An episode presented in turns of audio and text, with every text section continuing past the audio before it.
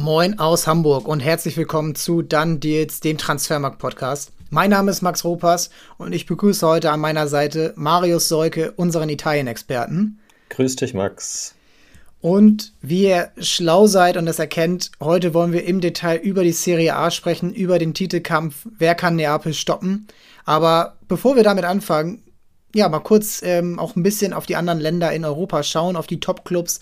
Ähm, kurz bevor die Champions League heute in den endgültigen sechsten Spieltag geht. Die letzten Entscheidungen werden fallen. Aber Marius, zum Wochenende, welches, ja, welches Team, welches Ergebnis, was hat dich am meisten überrascht ähm, am letzten Wochenende, was jetzt ja, ja schon relativ ereignisreich war? Also am meisten hat mich natürlich überrascht, dass Holstein Kiel Fortuna Düsseldorf nicht aus dem eigenen Stadion geschossen hat. Und da sind wir bei der internationalen Klasse. genau, das, das, nee, das, das ist mein eigener Fokus, aber ähm, ich weiß nicht, ist es noch eine Überraschung, dass, äh, dass Liverpool schon wieder gegen den Abstiegskandidaten verliert? Ich weiß es nicht, das müssen ähm, die England-Experten besser bewerten. Ich höre nur immer, die Club 11 ist nicht so wirklich in Form und das äh, zeigt, glaube ich, dann auch das 1 zu 2 gegen Leeds United jetzt am äh, Samstag auch wieder. Und in La Liga, dass äh, Real Barca quasi wieder rankommen lässt, weil sie 1-1 gegen Girona spielen und äh, Toni Kroos auch noch vom Platz fliegt, was ja auch nicht äh, aller Tage vorkommt. Ja, das, äh, das hat mich auf jeden Fall überrascht. Ja, also zu Liverpool, ich habe das Spiel abends gesehen und hatte mich eigentlich ja, auf, nicht, natürlich nicht auf einen entspannten Sieg von Liverpool eingestellt, aber ich hatte schon gedacht, so jetzt, jetzt aber wirklich. So, das hast du nach dem 19-0 gegen, äh, gegen Bournemouth gedacht, das hast du nach dem Sieg gegen Man City und dem anschließenden Sieg gegen West Ham gedacht, jetzt aber wirklich. Dann verlierst du bei Nottingham, dann gewinnst du aber wieder in der Champions League bei Ajax. Auch da hätte es, haben wir letzte Woche darüber gesprochen, auch äh, anders ausgehen können. Und ja, nach, nach ein paar Minuten kriegst du so ein Gegentor, ja, völlig unnötig, Rückpass, ähm, ja, verdaddelt, äh, fehlende Absprache zwischen Gomez und Alisson, 1-0. Kurz Zeit später war das 1-1 und dann jetzt denkst du wieder, jetzt aber wirklich. So, und jetzt aber wirklich. Und die Chancen waren natürlich da und ähm, äh, tolles, ein tolles Spiel vom Torhüter Melier von Leeds. Aber am Ende darfst du dich auch da wieder nicht wundern, dass du das 1-2 bekommst, weil du, sobald irgendwas in Richtung Strafraum geht, merkst du die Unsicherheit. Du merkst bei mhm. dem Van Dijk, dass er nicht, ich weiß es nicht, mental nicht da ist, körperlich nicht da ist. Es sieht aus als, ja, der berühmte Cousin, der berühmte Zwillingsbruder, den man dann immer sagt. Aber das ist so schwer, das irgendwie rauszukriegen anscheinend. Und ja, mittlerweile muss Liverpool fast darum äh, zittern, dass sie überhaupt ins europäische Geschäft nächstes Jahr kommen. Sie sind Neunter. Es sind mindestens sechs Teams richtig stark. Also die Top 5, die anderen Top 5 plus Newcastle und auch bei anderen Mannschaften, ja, da kannst du ja eigentlich jede Mannschaft schon nehmen.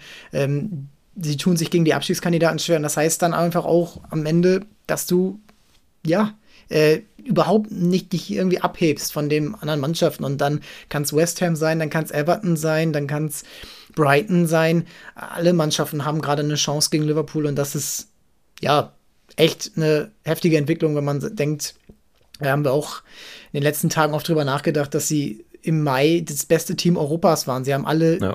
äh, Finals erreicht, sie hätten, waren fast Meister, sie waren fast Champions League-Sieger, sie hätten ein Quadruple war im, im Bereich des Möglichen und jetzt, ja, echt interessant. Und jetzt gegen Neapel musst du eigentlich die Ehre retten, ähm, um in der Champions League, klar wirst du vielleicht nicht die Gruppe gewinnen, aber dann bist du, wenn du wenigstens gegen die Apple gewinnst, hast du gesagt, okay, wir sind Zweiter, wir sind hier in Form, aber wenn du jetzt wieder auch da verlierst, oh, das ist hart kurz vor der Winterpause. Herbstpause ist sie ja eher. Auf jeden Fall. Ich hatte auch in der äh, Community, nachdem wir den, äh, den Spielbericht da auf die Seite gebracht hatten, gelesen, dass ein User schrieb, es erinnert ihn so ein bisschen an diese Saison, nach der Jürgen Klopp dann beim BVB zurückgetreten ist da lief es wohl auch in der Champions League wesentlich besser als, also logischerweise wesentlich besser als in der Bundesliga, wo man ja auf Platz 18 stand sogar eine Zeit lang.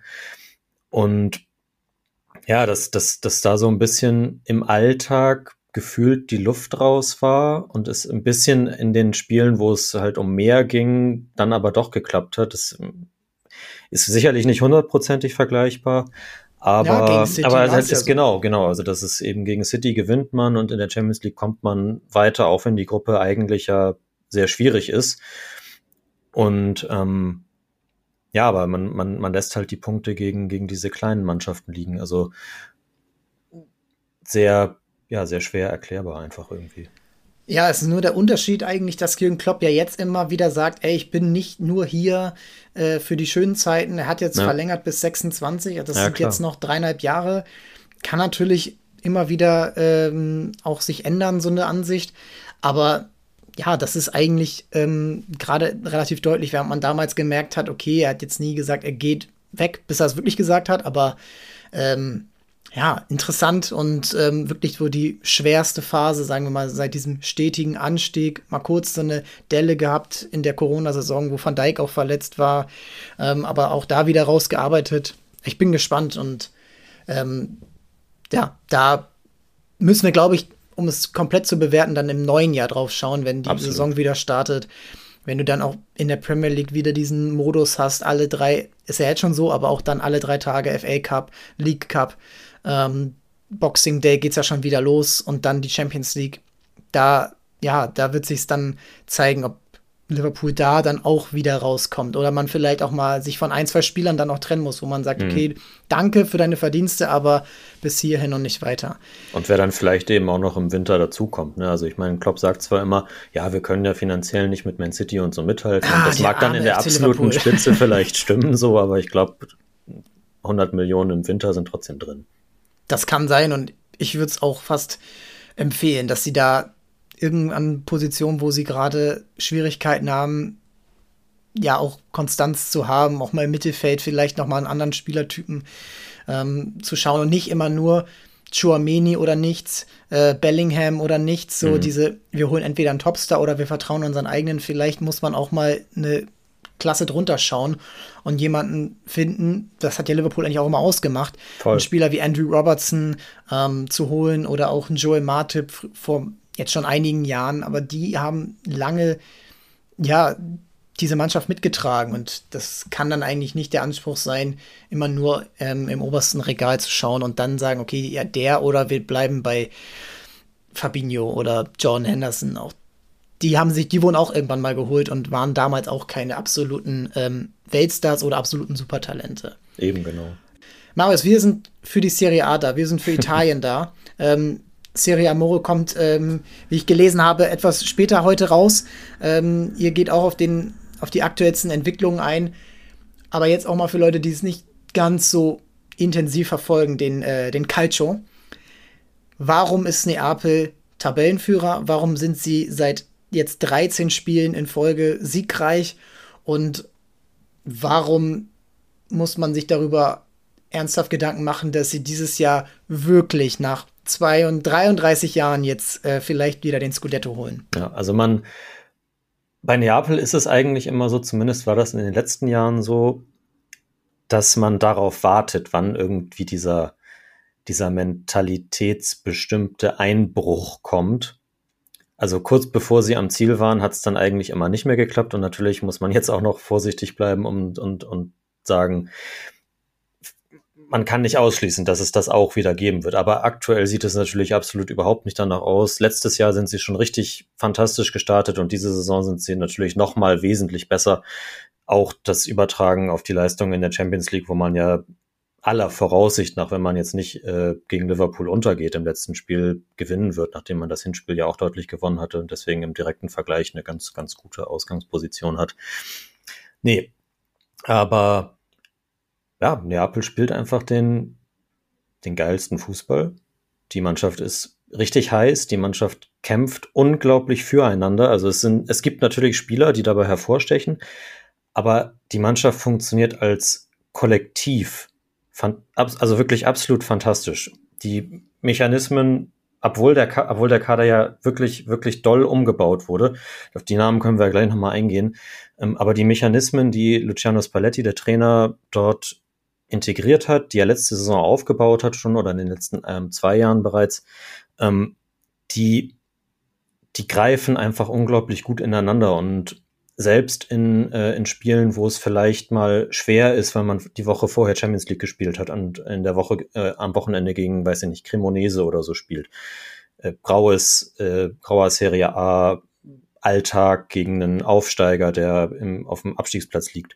Selbst in diesen Spielen schießen sie am Ende vier Tore, obwohl sie bis, äh, weiß ich nicht, in der 88. Minute eigentlich auf Stand unentschieden waren. Und das ist, ähm, ja, das ist einfach höchst beachtlich. Davor muss man den Hut ziehen und eben vor allem auch deshalb, weil, ja, wer ist da im, im, im Sommer alles gegangen? Insigne, der Kapitän, Kulibali, der Abwehrchef, Fabian Ruiz, der äh, Mittelfeldmotor, der Spielmacher, Dries Mertens, der Rekordtorschütze des Vereins, David Ospina ist weg, der äh, Stammtorwart gewesen ist. Und eigentlich haben viele gesagt, inklusive mir, diese Saison wird eine Übergangssaison. Und sie, sie kämpfen um die Europa League und nicht um die Champions League. Und jetzt äh, stehen sie nach zwölf Spielen, zehn Siege, zwei Unentschieden, 30 zu neun Tore äh, an der Tabellenspitze, fünf Punkte Vorsprung schon auf Atalanta und ja, sind das, das Team im Moment in Europa im Grunde genommen. Ich erinnere mich auch noch daran, dass wir gerne noch mal reinhören, die Folge zu Juventus Turin äh, im Sommer, dann die jetzt ähm, die Cristiano Ronaldo-Ära. Da haben wir da auch mit Carsten Fuß und ähm, deinem Podcast-Kollegen Mario Rika auch darüber gesprochen, wer, wer kann dieses Jahr Meister werden, wer kann diese Serie A gestalten. Und alle waren sich eigentlich eher, waren wir alle eher bei Inter, bei Milan und auch bei der Roma. Ähm, und ähm, Neapel da hat man dann gesagt, ja, das war jetzt diese eine Chance letztes Jahr ja. aus eigener Dummheit, äh, Zitat Carsten Fuß, äh, nicht geschafft. Er fiebert da ja auch mal ein bisschen mehr mit als äh, Wahl na, eher Neapolitaner. Aber das ist ähm, echt beeindruckend und was du gerade auch angesprochen hast, die, die Abgänge, die sind einerseits natürlich schwerwiegend gewesen, aber ich finde, dass man es geschafft hat, einen klaren Cut zu machen. Ja. Ich finde, dass du durch Kulibali über 30 jetzt, ähm, da hätte man auch aus finanzieller Sicht hätte man sagen können, den hätte man auch vor drei Jahren für das Dreifache vielleicht fast oder Doppelte auf jeden Fall verkaufen können. Ähm, bei Ruiz war abzusehen, der wird nächstes Jahr eh nicht verlängern. Und da hat man jetzt gesagt, okay, wir verzichten vielleicht auf nochmal irgendwie 10 Millionen äh, und, und lassen dich jetzt einfach gehen. Oder wir, wir, wir schließen dann auch damit ab und wollen neuen Spielern die Chance geben, die in deine Rolle jetzt eingehen. Ein Elmas, ein Angisa, ein Dombele. So, und aus meiner Sicht finde ich das eigentlich sehr konsequent, auch Insigne und Mertens, wo man auch gesehen hat, okay, das war 2018, 19 war es richtig stark. Das war ja. richtig toll anzusehen. Mertens zwischendurch ja auch ähm, Torschützenkönig geworden, Insigne als Kind der Stadt auch immer, ja, das Mario hat es auch letztens in einem anderen Podcast gesagt, ähm, im Rasenfunk, dass er immer diese Last hatte als gebürtiger Neapolitaner. Ja. Das ist, kann man vielleicht vergleichen in Deutschland vielleicht mit einem gebürtigen Schalker oder gebürtigen Dortmunder, so diese, äh, diese ganze Last, diese Erwartungen einer Stadt zu tragen, gerade so einer Stadt. Und jetzt ist das aber alles neu. Unbekannte Spieler. Quarazkelia haben wir angesprochen, das ist natürlich der Shootingstar, aber ich habe ihn jetzt auch gar nicht so herausgehoben, weil ich finde, er funktioniert eben da sehr gut und er würde jetzt nicht in einem x-beliebigen internationalen Mitte guten Team funktionieren, sagen wir mal Atletico Madrid. So, die sind auch ordentlich, aber das wäre vielleicht nicht sein Spielsystem und da würde er vielleicht an mit, da würde er nicht so herausstechen. Aber auch ein Giovanni Simeone, der durch Leidenschaft immer vorangeht, wie sein Vater, aber auch einfach Qualität zeigt so und ähm, sich da perfekt eingliedert, ist ja relativ spät gekommen. Ähm, Min Jae Kim aus ja, aus, aus der Türkei gekommen. So, das sind Spieler, die irgendwo habe ich gesehen, äh, Pro Evolution Soccer Spieler, die keine echten Lizenzen haben, weil keiner die kennt die. keiner kennt die. Und ja, ja. jeder fügt sich perfekt ein. Und ich finde auch, dass dieses Tempo noch mal viel mehr geworden ist. Und ich glaube, da ist der Abgang von Ruiz, der ja so ein typischer spanischer Spieler ist, so Ballbesitz, Passsicherheit, Ballkontrolle. Da geht es jetzt mal ein bisschen äh, mit ein bisschen mehr Umdrehung durch, durch die mittlere Zone, richtig? Das äh, kann man auf jeden Fall so festhalten. Also was Spalletti, finde ich, im Vergleich zur letzten Saison geschafft hat, dass man, dass man auf jeden Fall, also Neapel ist ja auch, das kennt man noch aus der, aus der Sarri-Ära, du hast ja eben die Saison mit äh, Mertens Insigne 2018, 19, wo man 17, fast 100, 18, ja, es war ja, wo man, Wahnsinn. wo man äh, genau, ja, wo man fast 100 Punkte geholt hat und trotzdem nicht Meister geworden ist. Und ähm, klar war, war das wunderschön anzuschauen, aber jetzt ist es vielleicht sogar noch ein Ticken geradliniger, so vom ähm, eben vom Tor. Also man spielt sich zwar viele Chancen heraus, aber ist dann ist dann da finde ich noch ein bisschen klarer und das äh, das liegt, glaube ich, genau zum einen äh, sicherlich auch am Mittelfeld, wo äh, Lobotka und Angisa, also Lobotka muss ich auch definitiv hervorheben, der vor, vor zwei Jahren noch mit Übergewicht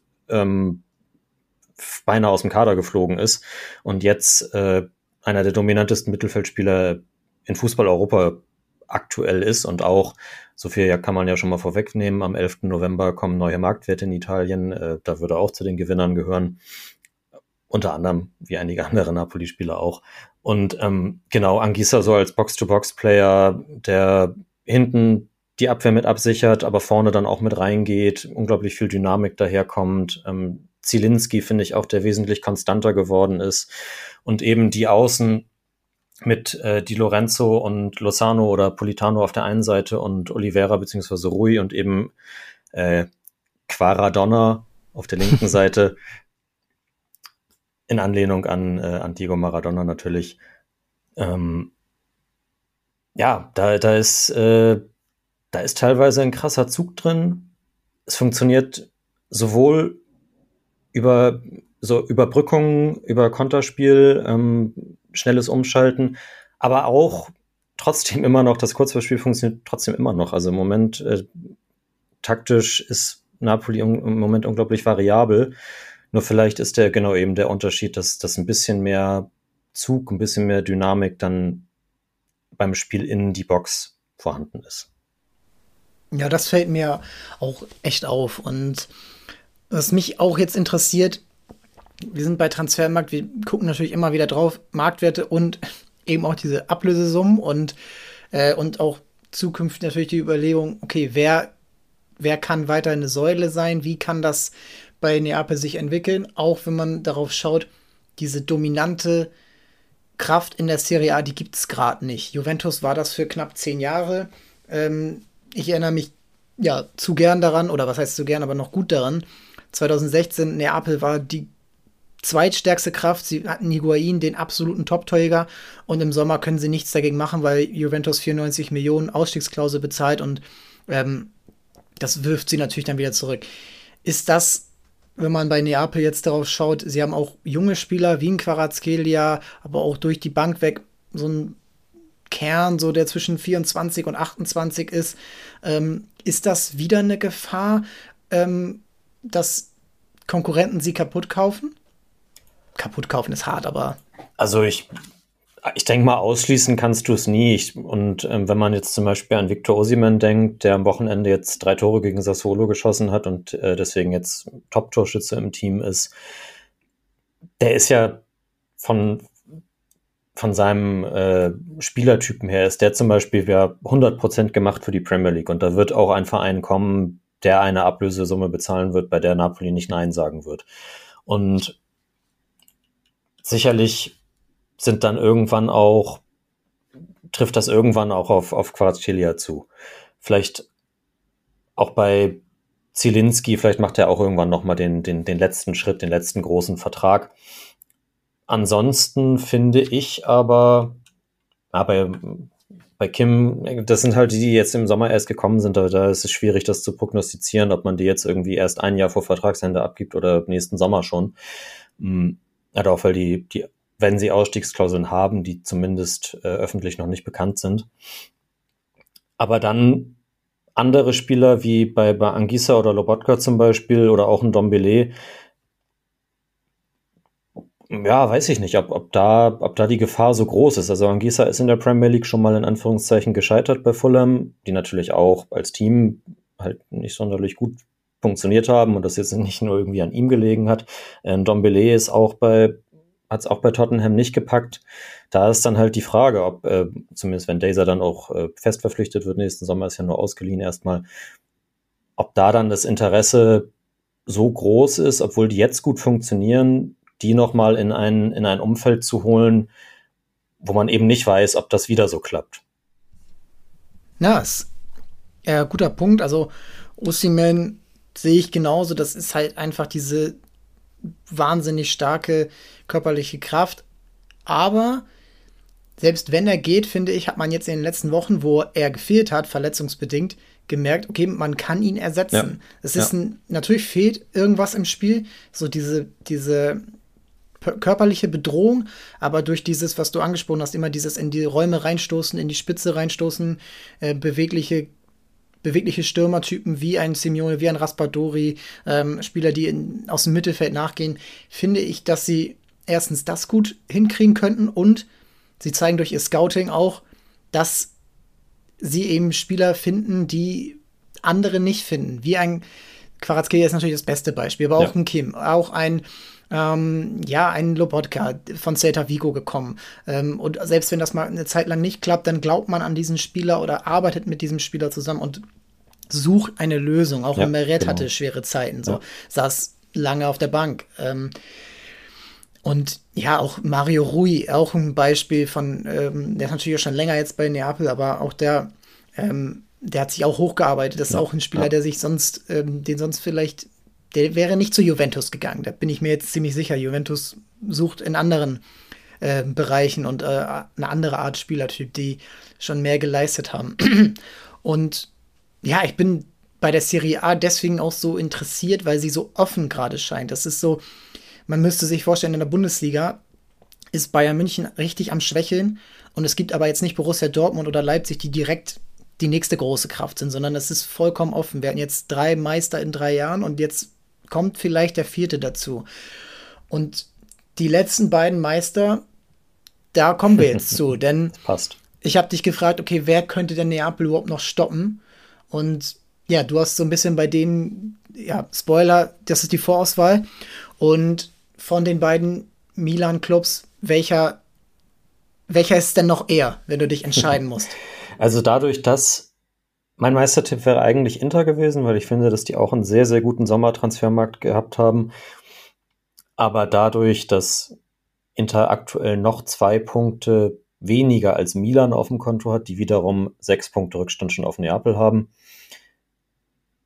sehe ich Milan aktuell als Verfolger Nummer eins. Sie stehen zwar einen Punkt hinter Atalanta, aber nur um dem einmal vorwegzugreifen, die sind, die sind ja auch absolut begeisternd gewesen in den, äh, zu, bis letzte Saison nicht ganz so, aber die Jahre davor, äh, haben jetzt ein bisschen äh, taktisch umgestellt, sind defensiv stärker, offensiv nicht mehr so äh, furios, sehe ich aber am Ende nicht unbedingt in den Top 4. Und ich glaube, dass ähm, es, ist, es wird ja bei Napoli nicht bis zum Saisonende so weitergehen. Die gewinnen ja jetzt nicht jedes Spiel bis zum 38. Spieltag. Und Milan traue ich am ehesten zu, diese Chance dann zu nutzen. Jetzt äh, passt natürlich auch, die haben am Wochenende auch verloren gegen Turino. 1 zu 2. Genau, immer ähm, ähm, Mannschaft von. Ganz kurz die Ergebnisse, ja, ja. ganz kurz die Ergebnisse. Also Milan verliert 1 zu 2 bei Turino. Inter gewinnt 13-0 zu Hause souverän gegen Sampdoria. Atalanta gewinnt bei Empoli. Ähm, Leipzig Fans oder Leute, die ihn noch bei Leipzig gesehen haben, äh, Ademola Lukman ist da der aktuelle starke Mann. Und die Roma gewinnt gestern auch noch ähm, bei, bei Hellas, äh, bei Hellas Verona. Die sind also gerade auf den Plätzen 2, 3, 4, Inter auf 6 und Lazio, ja, ärgerliche, vielleicht auch leicht peinliche Heimniederlage gegen Salernitana. Ähm, die hätten sonst auch ähm, schon auf Rang 2 vorschließen können. Also es ist komplett eng. Ja. Und ähm, zwischen 2 und 6 und Juventus mit 7, auf Rang 7 mit 22 Punkten auch nur knapp dahinter. Die haben auch bei Lecce am Wochenende gewonnen. Ähm, ich habe dich unterbrochen, jetzt weiß jeder, wie es ist. Äh, ansonsten guckt ihr nochmal bei Transfermarkt nach und ähm, ja. Genau, nee, ist, ist, ist ja auch richtig. Also habe ich auch äh, auf jeden Fall gelernt in meinem Podcast, dass es wichtig ist, die Ergebnisse auf jeden Fall so zu sagen und nicht einfach nur über die Spiele zu reden. Nee, genau. Ähm, Milan am Wochenende verloren, äh, Torino von Ivan Juric trainiert. Immer gerade für Mannschaften, die das Spiel machen, die der Favorit sind, immer ein sehr, sehr unangenehmer Gegner, die das, äh, also das krasseste Pressing eigentlich in der Serie A spielen, dafür große Probleme haben, selbst das, äh, das Spiel zu machen. Mm, aber da sehen die Großen häufig nicht so gut aus und das ist, hat jetzt eben auch wieder zuge, äh, zugetroffen. Nee, aber trotzdem, trotz dieser Niederlage sehe ich äh, Milan natürlich aktuell in der Verfolgerrolle, aber da auch äh, ganz oben dabei.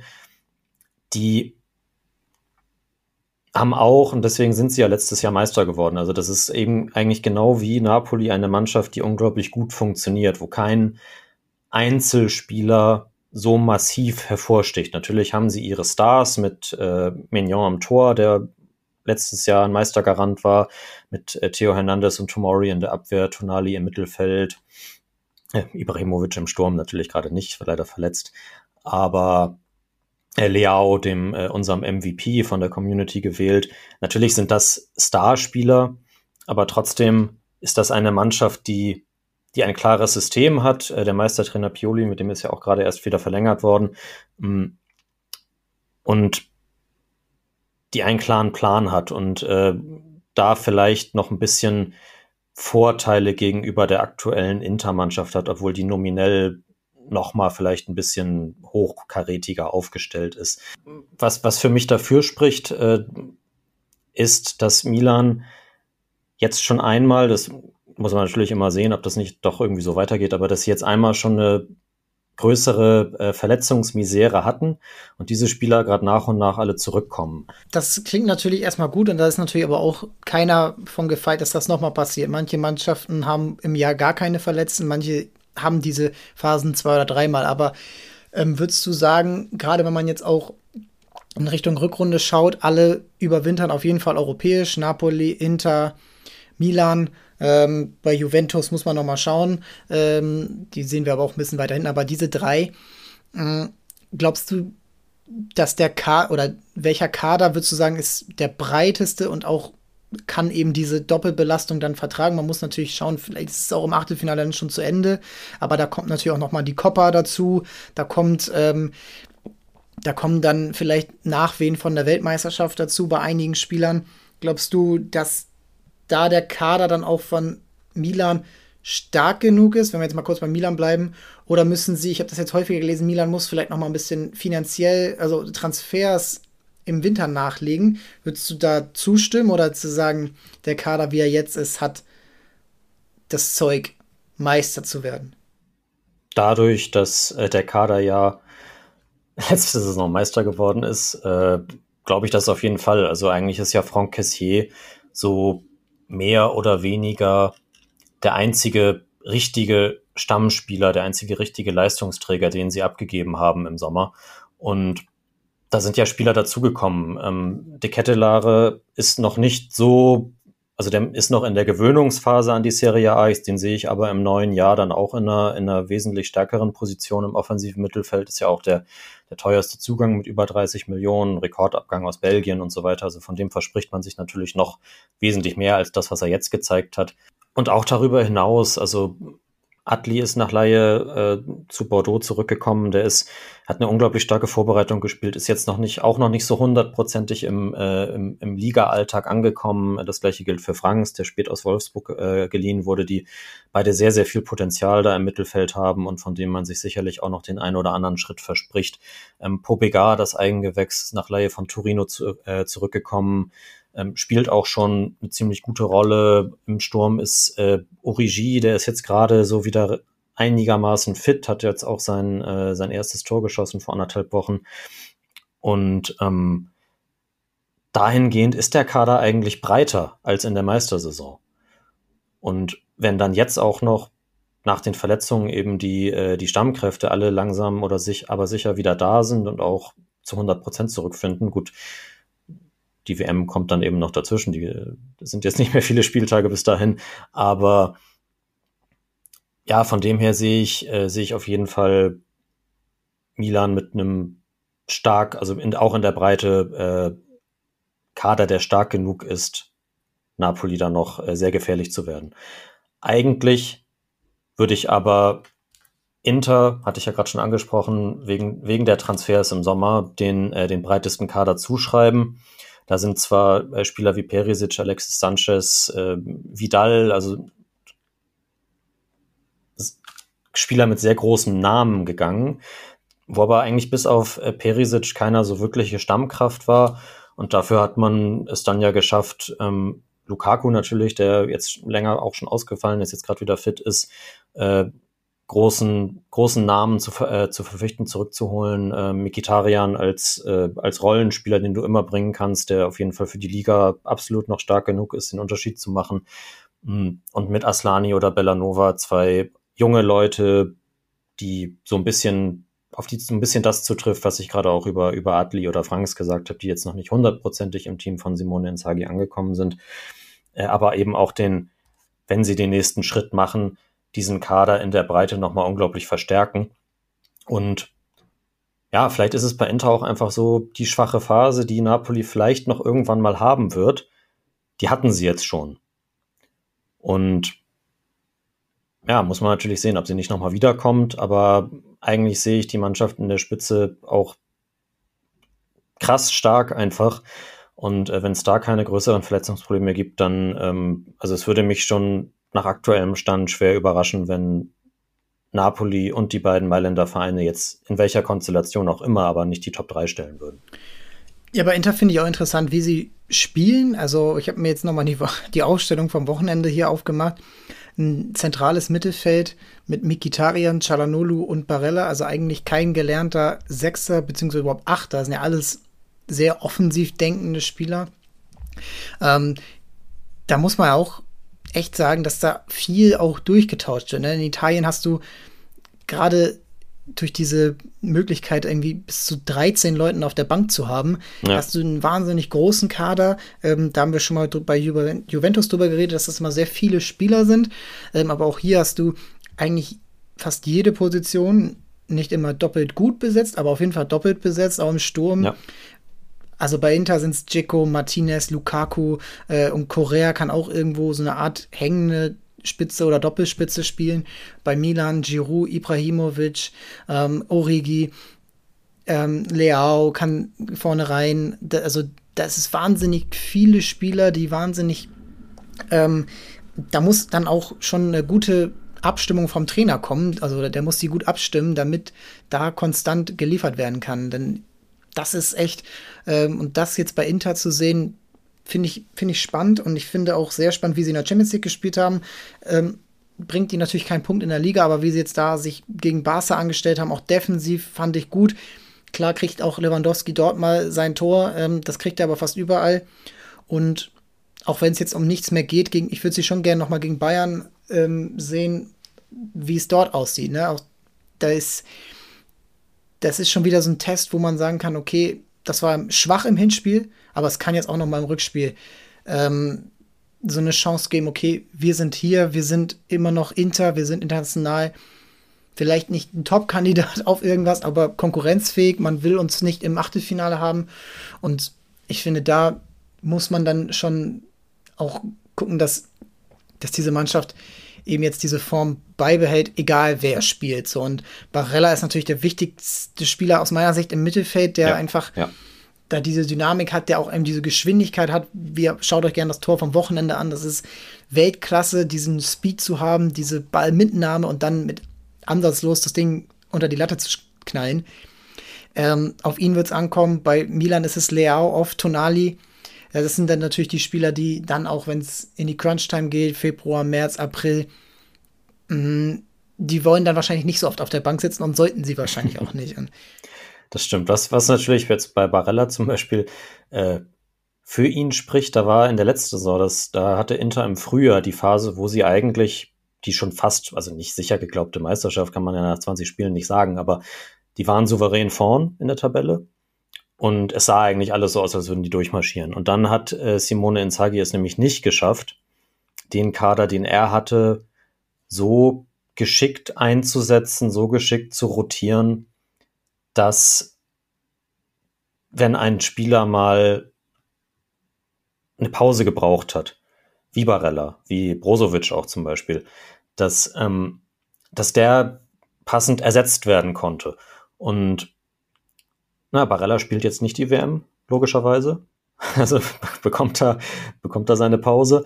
Ähm, vielleicht ist das etwas, was, was dann jetzt auch zusätzlich gerade nochmal für Inter spricht. Also dass, äh, dass, dass eben diese, diese Leistungsträger, Cialanolo spielt ja die WM zum Beispiel auch nicht, mh, mm, dass die dann jetzt eine Pause haben, wo sie in, ähm, wo sie Urlaub machen können, wo sie dann ins Trainingslager gehen können und, und dann ist Inter mit voller Stärke zurück, wenn es eben ums Ganze geht, so eben im Frühjahr. Ja, guter Punkt auf jeden Fall, dass du eben da echt, also du kannst das nicht so, nur weil ich viele Spieler zur Verfügung habe, heißt es das nicht, dass die alle gut miteinander können. Der eine muss vielleicht auf der 6 mit einem anderen spielen, da musst du mit einem Sechser spielen oder mit zwei, wenn der eine nicht zur Verfügung steht. Brozovic ist natürlich auch da so ein Spieler, der, der hat schon einzigartige Qualitäten. Ähm, das unterschätzt, unterschätzen natürlich auch viele, die, wo man eher dann natürlich auf die offensiven Kräfte achtet. Und ja, ich finde, da ist die Serie echt so, eine, so ein Sonderfall an Liga, dass du eben viele Mannschaften hast und auch da wieder viele Spieler, ähm, die sich eben äh, auch miteinander aufeinander einstimmen können. Da ist Neapel gerade das Paradebeispiel, wie das funktionieren ja. kann. Ähm, und Neapel und Milan und Inter und dann zu, to a lesser degree Roma, Lazio, Juventus und auch Atalanta, die den Vorteil haben, dass sie nicht international spielen. Vorteil kann man natürlich immer von beiden Seiten sehen. Du hast weniger Spiele, aber du hast auch weniger ähm, Chancen, ähm, dich zu zeigen und natürlich auch weniger Motivation vielleicht auch an einer Mannschaft, gerade wenn du die ähm, Spiele im Vorjahr hattest und in, in, dem Jahr davor immer diese internationalen Höhepunkte für einen Club wie Atalanta. Und dann bin ich eigentlich schon echt sehr gespannt, wie auch dann die direkten Duelle ausgehen, weil mhm. gerade wenn es so eng ist und gerade wenn Neapel eben diesen Vorsprung hat, musst du ja eigentlich die direkten Duelle gewinnen, um dann wieder ranzukommen. Wie siehst du es da, wenn du jetzt mal an diese, sagen wir mal, beiden Spiele Inter gegen Neapel und Milan gegen Neapel denkst? Ja, das, äh, das Interspiel, das bekommen wir dieses Jahr ja gar nicht mehr. Das ist am 4.1. Ja. Das ist dann am, am, am Spieltag direkt nach, äh, nach dem Jahreswechsel. Und ja, gegen Milan haben sie, das war für mich so der erste, von der Champions League jetzt mal abgesehen, der erste richtige, richtige Test, den Napoli genommen hat am siebten Spieltag. Das ist jetzt auch schon wieder zwar äh, anderthalb Monate her, aber den haben sie bestanden. Da haben sie bei Milan in San Siro mit 2 zu 1 gewonnen. War, war auch gerade die Phase, in, in der es einige äh, Verletzungen bei, bei Milan gegeben hat. Aber ja, äh, auch da hat, ist die Mannschaft rund gelaufen. Und dann haben sie jetzt äh, vor einer Woche, rund einer Woche, anderthalb Wochen äh, bei der Roma gewonnen. Von daher stand jetzt muss man sich in, auch in diesen Duellen keine Sorgen machen, als äh, wenn man es mit, äh, wenn man mit den Azuri hält. Und natürlich wird es dann interessant. Nach der Pause starten sie eben gleich gegen Inter rein. Das ist auch ein Auswärtsspiel. Das spielen sie dann auch in San Siro. Ähm, das, äh, das wird richtig interessant. Also da, da wird man dann sehen, kommen sie gut aus dieser Pause raus, äh, sind sie gleich wieder direkt da. Und ähm, wenn sie das sind, dann spricht eigentlich nicht viel dagegen, dass, äh, dass sie diese Form auch erstmal weiter durchziehen. Aber klar, wenn, wenn Inter das Spiel gewinnt, dann muss Napoli sich erstmal auch neu, äh, neu sortieren, neu einstellen. Dann äh, geht es dann auch fast direkt danach gegen Juve. Die sind natürlich ziemlich enttäuschend diese Saison, aber Napoli sah gegen Juve oft nicht gut aus in der Vergangenheit. Und ähm, von daher ja, also ist das, ist das so direkt nach dem, nach dem Start in die, ist, die Rückrunde ist es ja dann noch nicht, aber in die zweite Saisonhälfte wird es so richtig interessant, ja. Ja, also der Januar, ich habe ihn auch noch mal gerade aufgemacht, fünf Spiele, ähm, das geht richtig los und der Rückrundenauftakt ist dann gegen die Roma am 29.01. Das kann man jetzt auch nicht wirklich als entspannt bezeichnen. Ähm, aber auch, du hast es gesagt, auch diesen Alltag musst du ja musst du gut fragen. Cremonese, Spezia, Empoli. Das sind eben, du, das sind am Ende meistens diese, ähm, diese Ergebnisse, wo man nach hinten guckt und sagt, ach man, da haben wir es verloren. Dortmund vor ja. ein paar Jahren irgendwie 3 zu 3 gegen Hoffenheim nach 3 zu 0 Führung. Neapel auch Spiele verloren äh, in dieser in dieser einen Wahnsinnssaison 2017, 2018, wo man auch äh, sagt, ja, wir haben es nicht. Sie haben bei Juventus zum Beispiel damals gewonnen. So, und da hast du selbst du musst eher diese, diese kleinen Duelle gewinnen. Und das ist für Neapel der, die wahnsinnige Krux, diese kleinen Duelle zu gewinnen. Für die anderen ist es wahrscheinlich, für Milan, für Inter, ist es dann eben dieses ähm, große Duell zu meistern, da auch vielleicht ein bisschen, ja, auch die Erfahrung vielleicht ein bisschen ähm, mit einzubringen. Ein Spieler wie Giroud, ein Spieler wie Lukaku oder, oder Dzeko, ähm, die, die einfach dann auch wissen, was zu tun ist. Ähm, das kann ganz eng sein. In Italien ist man natürlich auch wo da können wir Deutschlands auch nicht reinnehmen, schnell mal, dass eine Schiedsrichterentscheidung ähm, ein Spiel entscheiden kann, ähm, berechtigt ja. wie unberechtigt. Und ich glaube, das kann eine richtig schöne Saison werden. Ich finde, diese Spiele haben auch deswegen, oder diese Serie hat auch so eine gute Qualität, weil du eigentlich jede Woche ein Topspiel hast. Du hast eigentlich jede Woche irgendwo, ach Mensch, hier, auch wenn es nur Roma gegen Lazio ist. Auch das sind Mannschaften, die wahnsinnig interessant sind. Ähm, mit Mourinho, ähm, Lazio mit Sarri. Ähm, da nochmal die Frage an dich. Ähm, wenn man jetzt mal so abseits der Top-Mannschaften guckt, welche Mannschaft interessiert dich da am meisten? Welche, auch wenn ihr jetzt bei Serie Amoro drüber sprecht, was ist so dein ähm, geheimer Liebling? Vielleicht auch im Negativen, wo man sagt, ach Mensch, wenn die äh, sich mal ein bisschen äh, zusammenreißen würden, dann könnten sie auch weiter oben stehen. Mm. Ich fange mal mit der Enttäuschung für mich an. Das ist äh, die Fiorentina. Ja. Ja, die ähm, nach dem Verkauf von Vlaovic vor elf Monaten an Juve mh, mm, eigentlich ja beeindruckend die Saison zu Ende gebracht haben, dann auch in die Conference League eingezogen sind, wo sie jetzt äh, wahrscheinlich Zweiter in der Gruppe hinter Bajakshir werden, wenn mich nicht alles täuscht. Mhm. Aber in der Liga erst drei Siege nach zwölf Spielen, 13 Punkte, krebsen da irgendwie auf Bank 13 gerade rum. Äh, Luka Jovic als äh, Königstransfer in Anführungszeichen bis auf die paar Tore in, in der Conference League eben noch nicht wirklich angekommen. Dabei haben die mit Vincenzo Italiano eigentlich einen, einen aus dieser jüngeren italienischen Trainergarde, der modernen, progressiven Fußball spielen lässt, aber diese Saison passt es irgendwie noch nicht und ich hoffe da, äh, da sehr, dass die, dass die Verantwortlichen nicht zu nervös werden und den Trainer bis zum Saisonende machen lassen. Ich glaube, die können sich auf jeden Fall wieder fangen und würde ich eigentlich auch erwarten, dass sie zumindest in die Top Ten kommen. Ähm, positiv überrascht hat mich auf jeden Fall Udinese diese Saison. Haben zwar jetzt auch, sind ein bisschen wieder abgesackt, nachdem sie ja zeitweise sogar in den Top 4 waren und äh, unter anderem gegen die Roma gewonnen hatten ähm, gegen Inter auch. Jetzt erst, erst mal wieder auf Platz 8, aber das ist auch eine, eine Mannschaft, die, die kann man sich im Moment richtig gut angucken. Also da mal kleine Empfehlung, das hat man vielleicht nicht so auf dem Zettel, wenn man sich mit, äh, mit der Serie A nicht so beschäftigt. Die ja, die, die, die, die spielen auch so, die spielen richtig wuchtig äh, aus, aus ihrem 3-5-2-System mit, mit vielen Umschaltbewegungen, sehr dynamisch und schnell nach vorne und haben ein paar richtig interessante Spielertypen mit äh, allen voran natürlich äh, Gerard Deulofeu, äh, Topscorer, kennt man noch aus, äh, aus Barcelona, von Everton, von Milan und so weiter, galt ja mal als eines der größten Talente, so hat es dann nicht ganz geschafft, diesen, diesen Sprung, Sprung in die absolute Topklasse, aber spielt bei Udinese eine absolut fantastische Saison und äh, da auch Bundesliga-Bezug. Also bei Udinese sieht man immer mindestens einen aus äh, Tolgay Arslan, Wallacey oder Lazar Samacic auf dem Feld. Ähm, von daher da die klare Empfehlung, sich da mal irgendwie ein Spiel reinzuziehen.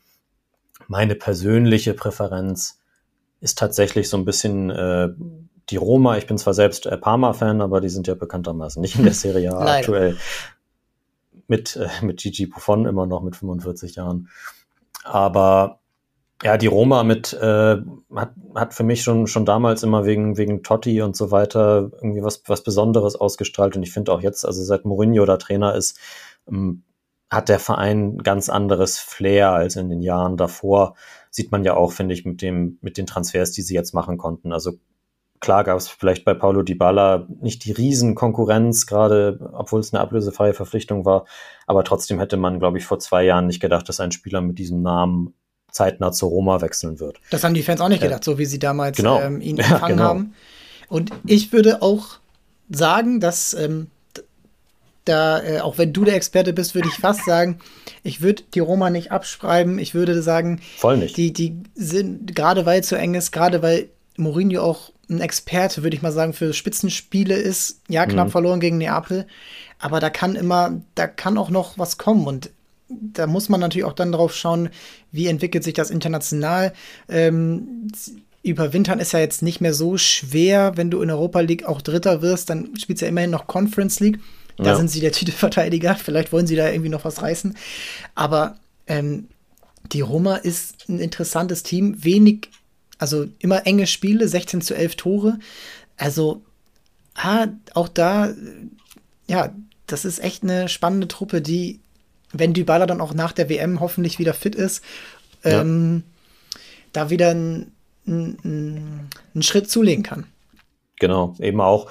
Ja, es sind noch nicht so richtig im im Rollen, aber trotzdem auf Platz 4. Also Tammy Abraham ist noch nicht in dieser, in dieser Extraklasse-Form, die er letzte Saison hatte.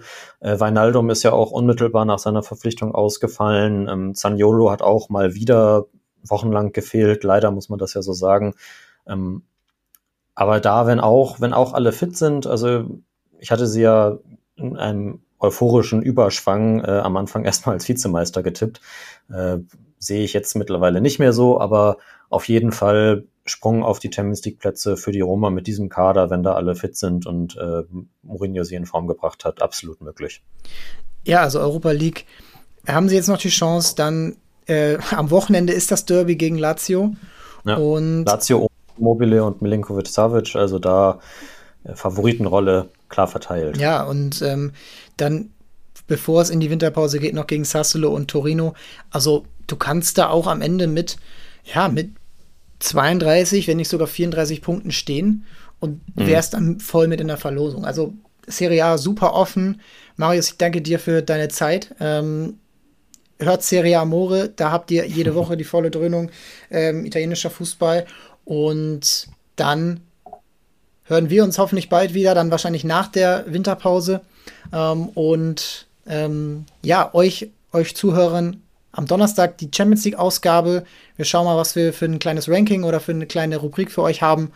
Und dann geht es auch in der nächsten Woche noch natürlich weiter in dem Rhythmus und ähm, bis zur WM. Und wir danken euch fürs Zuhören und checkt die Transfermarkt-App aus.